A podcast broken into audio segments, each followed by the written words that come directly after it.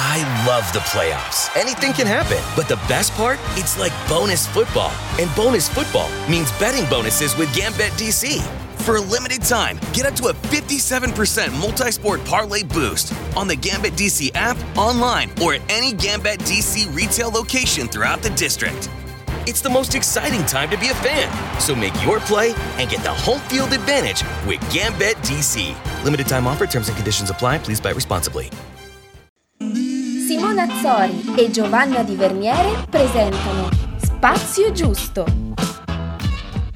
Buongiorno e bentornati nel nostro Spazio Giusto.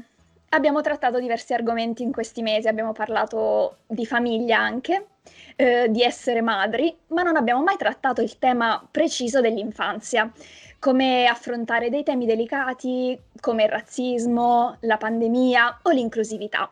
Così abbiamo deciso oggi di invitare nel nostro spazio, nel nostro, vostro, come volete voi, una persona che lavora ogni giorno per creare qualcosa che aiuti a promuovere il rispetto della diversità eh, e la parità di genere anche attraverso dei libri. Quindi diamo il benvenuto a Francesca Cavallo. Benvenuta. Ciao, ciao a tutti. Grazie. Siamo molto contente di averti qui. Grazie, io sono molto contenta di essere con voi. Francesca è anche la coautrice di un crowdfunding di successo con il libro eh, Storia della buonanotte per bambine ribelli. Quindi comunque chi non l'ha letto, magari sicuramente tra i nostri, nostri, ascoltatori ci saranno persone che, che, appunto hanno letto questo libro. E appunto tu ti occupi di, di, di editoria anche soprattutto per, per i libri per bambini. Io ho sempre amato moltissimo i libri, fin da piccola sono sempre stata una lettrice molto forte e devo dire che i libri sono anche una del... forse ci pensavo recentemente, no? perché tutti dicono che per mantenere la sanità mentale in questo periodo assurdo è molto importante avere degli hobby che ci, che ci facciano essere presenti, eh, che ci facciano dimenticare tutto il resto e, e consegnarci soltanto alla presenza in quel momento.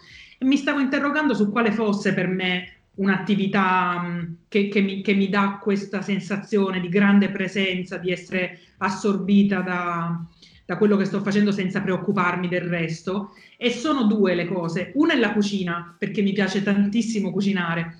E la seconda cosa è leggere. Io amo moltissimo leggere.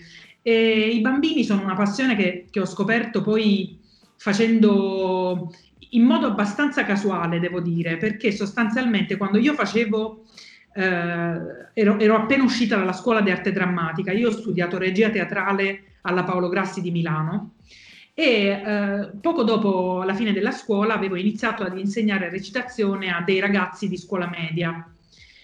E lo avevo iniziato così per, perché per fare un lavoro sostanzialmente e avevo scoperto che mi piaceva tantissimo questa, di passare del tempo con, con, i bambini, con i ragazzi e di, eh, come dire, di avere a che fare con loro non volendogli imporre dei messaggi, non volendomi comportare parlando con loro dall'alto in basso, ma volendo condividere con loro il mio stupore per le cose che mi piacevano nel mondo.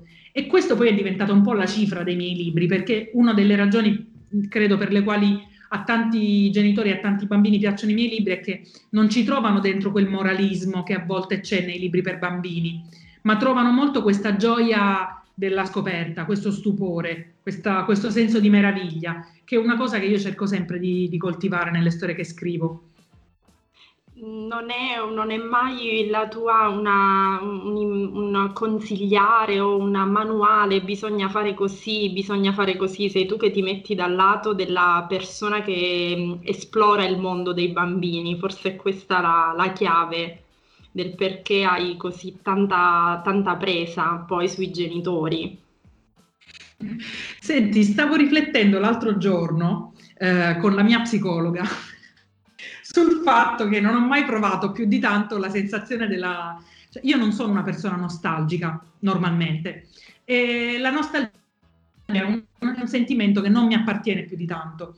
E lei mi ha fatto riflettere sul fatto che effettivamente rispetto a come è una vita normale in cui uno a un certo punto ha un lavoro, eh, ha una famiglia e quindi magari rimpiange il momento in cui era uno studente spensierato, in cui io diciamo che questa transizione all'età adulta per me non è che sia proprio mai del tutto avvenuta. e forse Beh, questa è la ragione segreto. per la quale non sono molto nostalgica.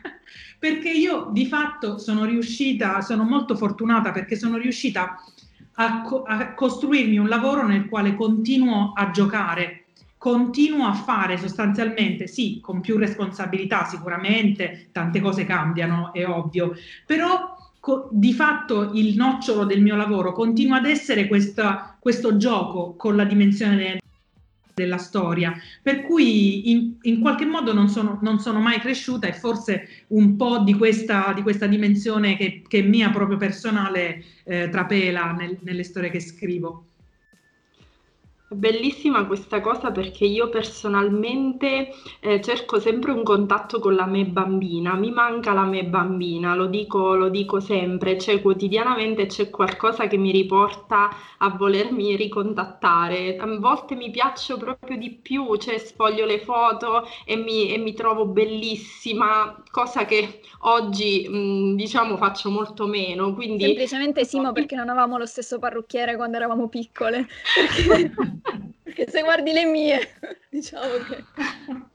Vabbè, eh, arrivavamo comunque da un'epoca dove Fantaghirola faceva da padrona sullo stile, però a proposito della, di, di, quello che eh, raccontavi con il tuo contatto, quindi anche il contatto con la tua parte in qualche modo infantile, eh, l'altro giorno una, una, mamma di una bambina piccola di 5 anni raccontava, ehm, su, insomma, durante le ore di lavoro, che la figlia le aveva chiesto, mamma, eh, cosa significa essere cattivi? Allora io immagino da genitore non so, deve essere spiazzante ricevere da bambini così piccoli delle domande così dritte. Mm, molto bella questa domanda. Sarebbe un bello spunto per un libro. Cioè, per un libro illustrato. Eh, cosa, sì. eh beh, sì. Eh, è una cosa, sì, adesso che Simona la diceva non sapevo questo aneddoto, anch'io mi chiedo, anche perché mi chiedevo, comunque tratti molti argomenti, anche difficili proprio appunto da, da spiegare a un bambino, perché perché appunto l'inclusività, il razzismo, la diversità, come la spiega un bambino che magari appunto ha degli esempi davanti vicini, magari diversi da quelli che può vedere per strada o in televisione? Mi chiedo come si fa, come, come si può trovare la strada giusta per arrivare a parlare con un bambino. Io credo che l'errore che si faccia eh, che si fa spesso quando si cercano di spiegare questi, mh, mm, que- questi concetti ai bambini è che eh, è voler partire dal concetto, dalla teoria. Quindi quando si parte, si ha un, un approccio, diciamo, concettuale a queste idee, si finisce per banalizzarle perché o i bambini mancano di un certo vocabolario per capire, eh, per esplorare determinate, idee, oppure gli mancano ehm, alcuni pezzetti, diciamo, della teoria di quella cosa per poterlo capire. Quindi normalmente quello che si fa è che si banalizza, si banalizza estremamente il concetto e quindi si ha quello stile che spessissimo viene adottato nella comunicazione per bambini, paternalistico, cioè di una persona che dall'alto ti semplifica le cose, va un po' all'osso e cerca di semplificarti in parole semplici un concetto che altrimenti sarebbe più difficile da spiegare. Quello che faccio io però non è questo, perché io invece quello che cerco di fare è invece che partire dai concetti, nelle mie storie io cerco sempre di partire da un'immagine, da un'immagine che possa condensare il senso di quella emozione, il senso di, quella, uh, di, quel concetto. Per esempio, se io ti voglio raccontare il razzismo, non ti racconto il razzismo come idea, ti racconto un'immagine che chiarisce senza bisogno di troppe spiegazioni perché quella cosa è sbagliata e che cos'è quella cosa. Allora, l'abilità nel selezionare delle immagini che siano nello stesso tempo dense, ma anche semplici, che non abbiano bisogno di essere spiegate perché al- altrimenti non ha, non ha senso no? quell'operazione. Questo è un po' in nuce, secondo me, la, quello, che, quello, che, io faccio co- con le mie storie. Per esempio, nel, nel, libro che è appena uscito, Il dottor Lee e il virus eh, con in testa una corona, eh, una, de- delle, diciamo, un- una delle cose che io volevo fare con questo libro era eh, raccontare una storia che fosse avvincente per i bambini di questo virus, che non fosse però semplicemente lavati le mani, questo è il virus, eh, perché è importante mettersi la mascherina. Cioè, comunicazione che abbiamo visto per, diretta ai bambini sul virus, questo è, sono un elenco di buone pratiche di quello che i bambini devono fare. Però tu pensa a quanto è diverso il modo in cui noi ci, ci informiamo quotidianamente sul coronavirus. Cioè il, la, l'enorme quantità di contenuto che noi consumiamo ogni giorno non è per informarci e per sapere che ci dobbiamo lavare le mani, questo lo abbiamo capito. Quello che noi cerchiamo di fare informandoci e consumando storie sul coronavirus è cercare di avere quantomeno l'illusione di sapere dove stiamo andando, di colmare tutti quegli spazi di incertezza che la pandemia sta, ci sta creando e di dare una risposta all'ansia che proviamo, cercando nella nostra testa di avere un arco completo per avere un'idea di dove stiamo andando. Questo io volevo fare con il libro. Per questa ragione però, eh, per dare diciamo la dimensione di, um, per raccontare ai bambini perché ti senti così ansioso, io ho diciamo, identificato l'immagine di questa bambina che sente al telegiornale, come tanti bambini in questo periodo sentono il telegiornale quando lo guardano gli adulti, della morte di questo dottore cinese che ha combattuto, eh, è stato il primo a dare l'allarme del coronavirus. Allora, da qui che è la prima volta che lei sente parlare del coronavirus, parte l'esperienza di questa bambina e ci sono tutta una serie di immagini sulle quali è costruito il racconto, un, per esempio quando lei va a scuola e trova chiuso il cancello della scuola. Allora quella è un'immagine molto forte de, de, di una bambina che rimane chiusa fuori da scuola, no? E infatti Claudia Flandoli, l'illustratrice che ha illustrato il libro, ha proprio illustrato questa scena dei bambini fuori dal cancello e del cartello Covid-19 sulla porta della scuola o un momento in cui lei all'inizio è contenta di non andare a scuola perché può fare biscotti con la mamma, eh, si può alzare più tardi, eccetera. Però poi una sera, e anche questa è una scena bellissima illustrata da Claudia Flandoli, si vede che c'è lei sul letto che guarda lo zaino che non deve preparare per la mattina dopo e si sente triste perché si rende conto che le mancano i suoi amici guarda fuori dalla finestra e si rende conto che anche i suoi vicini sono tristi. Allora, queste cose, se uno le deve spiegare in modo teorico, non riescono ad arrivare ai bambini, mentre attraverso queste immagini, lei che guarda lo zaino, i vicini tristi alla finestra, l'arcobaleno poi quando lei trova, diciamo, la forza di fare un gesto per essere vicina ai suoi, ai suoi, eh, ai suoi vicini di casa, nonostante debbano stare ciascuno nelle proprie case, Tutte queste cose invece comunicano in modo molto diretto con i bambini e gli danno, diciamo, un, un posto. Quello che volevo fare con questo libro è dargli un posto per vedere le proprie emozioni. Volevo dire che credo non ci sia una forma di comunicazione più efficace anche per alcuni adulti che sono tardi a voler capire o sono tardi a volersi aprire D'altronde a volte dipende proprio da un retaggio, cioè se da bambino non ti è mai stato raccontato niente sull'America e tu fai fatica a capire che esiste l'America, dov'è, com'è, come si vive eh, non ti è mai stato raccontato nulla su, non lo so, le, la penna sfera, sto facendo degli esempi veramente banali. Per non toccare argomenti. Sì, oltre alla BIC esiste anche la penna sfera, anche la penna stilografica, è molto difficile che, eh, cioè credo che il bambino sia una carta bianca e quindi è più facile imprimere qualsiasi cosa, quindi ci vuole, immagino, grande tatto, è molto delicato come, come meccanismo. Nei libri per bambini, al momento, le storie di, tra virgolette, diversità sono veramente pochissime e noi, siccome quello è il mondo dal quale veniamo, eh, abbiamo la sensazione che quello sia normale, che quei libri siano neutri. Però che cosa vuol dire che è così difficile trovare, per esempio, la rappresentazione di un personaggio um, transessuale, per esempio, di un, di un bambino che non, non, è a suo agio con, la, con l'identità, con il genere che gli è stato assegnato alla nascita. Cosa vuol dire non trovare in questi libri una rappresentazione di persone con disabilità, che è così difficile?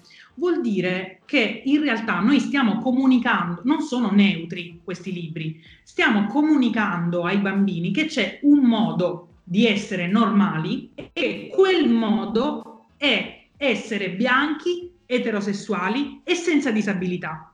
Quindi questo non è un modo neutro di pensare, è un modo estremamente ideologico. Il modo, se vogliamo, neutro di pensare è dimostrare ai bambini che il mondo è vario, che si nasce con corpi diversi e che si affronta la vita a partire da corpi diversi e che ognuno di noi poi dentro il proprio corpo cerca di scoprire come fare a vivere una vita piena di, di senso, piena di gioia.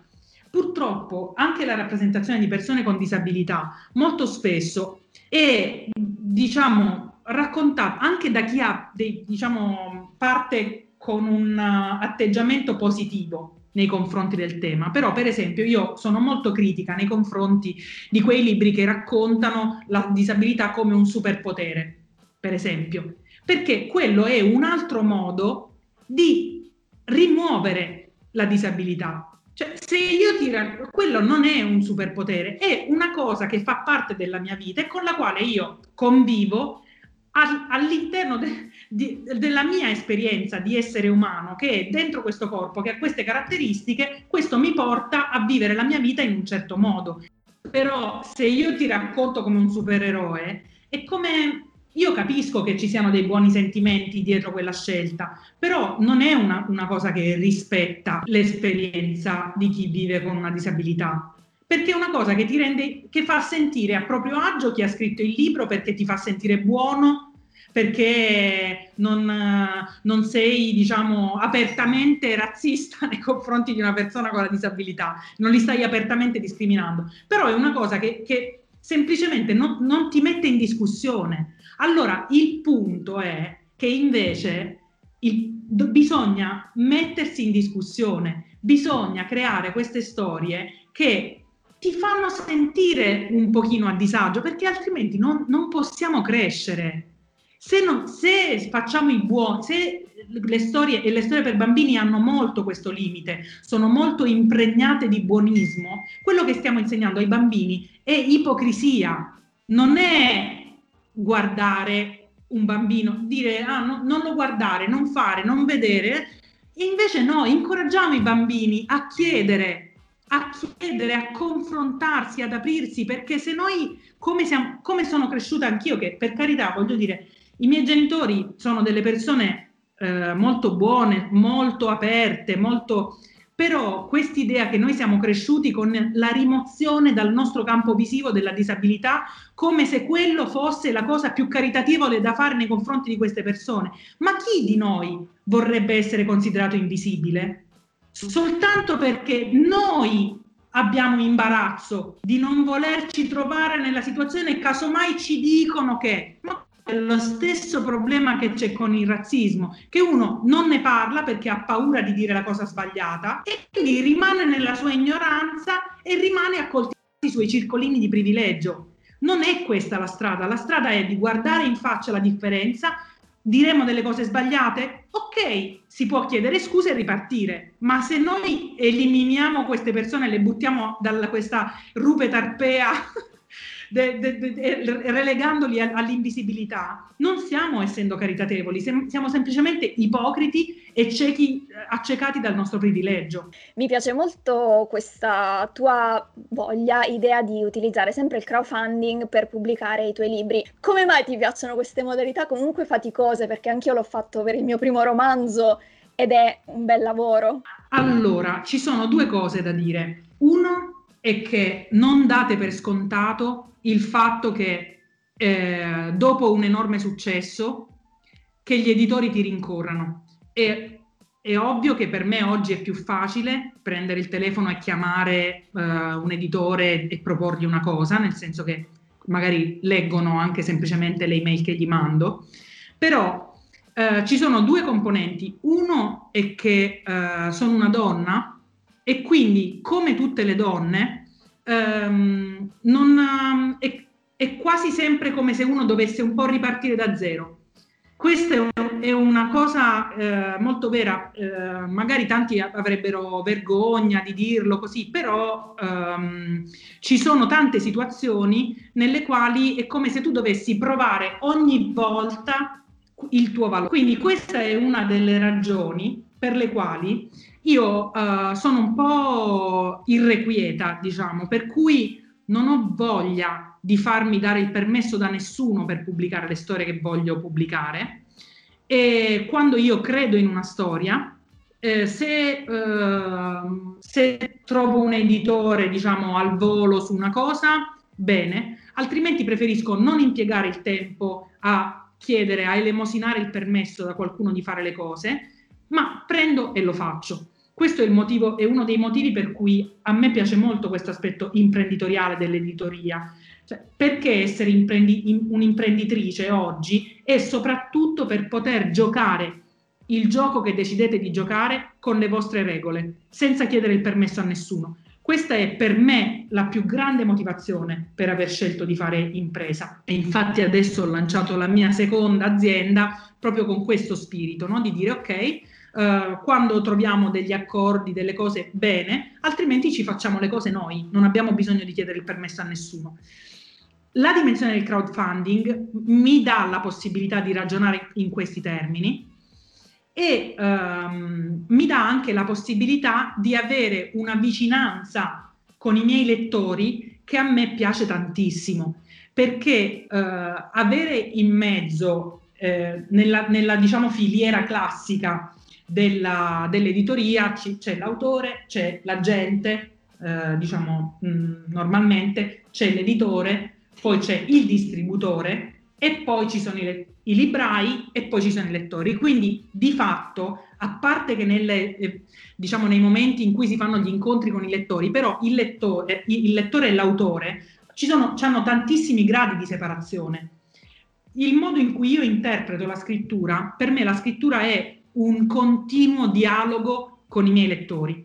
E lo scambio che io ho nel corso delle campagne di crowdfunding, nel corso del, dei dialoghi, anche dei commenti sui social media con i miei lettori, di fatto ha un effetto molto mm, tangibile sulle cose che io scelgo di scrivere, sul come scelgo di raccontare le mie storie. Per cui il crowdfunding mi consente di avere questo rapporto proprio strettissimo e di far sentire anche ai lettori questa prossimità ai, al libro che poi prenderanno in mano. E questo secondo me, anche quando un lettore poi, in tanti casi magari tanti non sanno che quel libro è nato con il crowdfunding, però secondo me l'oggetto poi mantiene una specie di aura di essere stato voluto da una comunità, e anche se uno non sa esattamente qual è la storia, però sente questa specie di vibrazione. Non lo so se questo è un film che mi faccio io oppure è vero, però eh, dentro, cioè, secondo me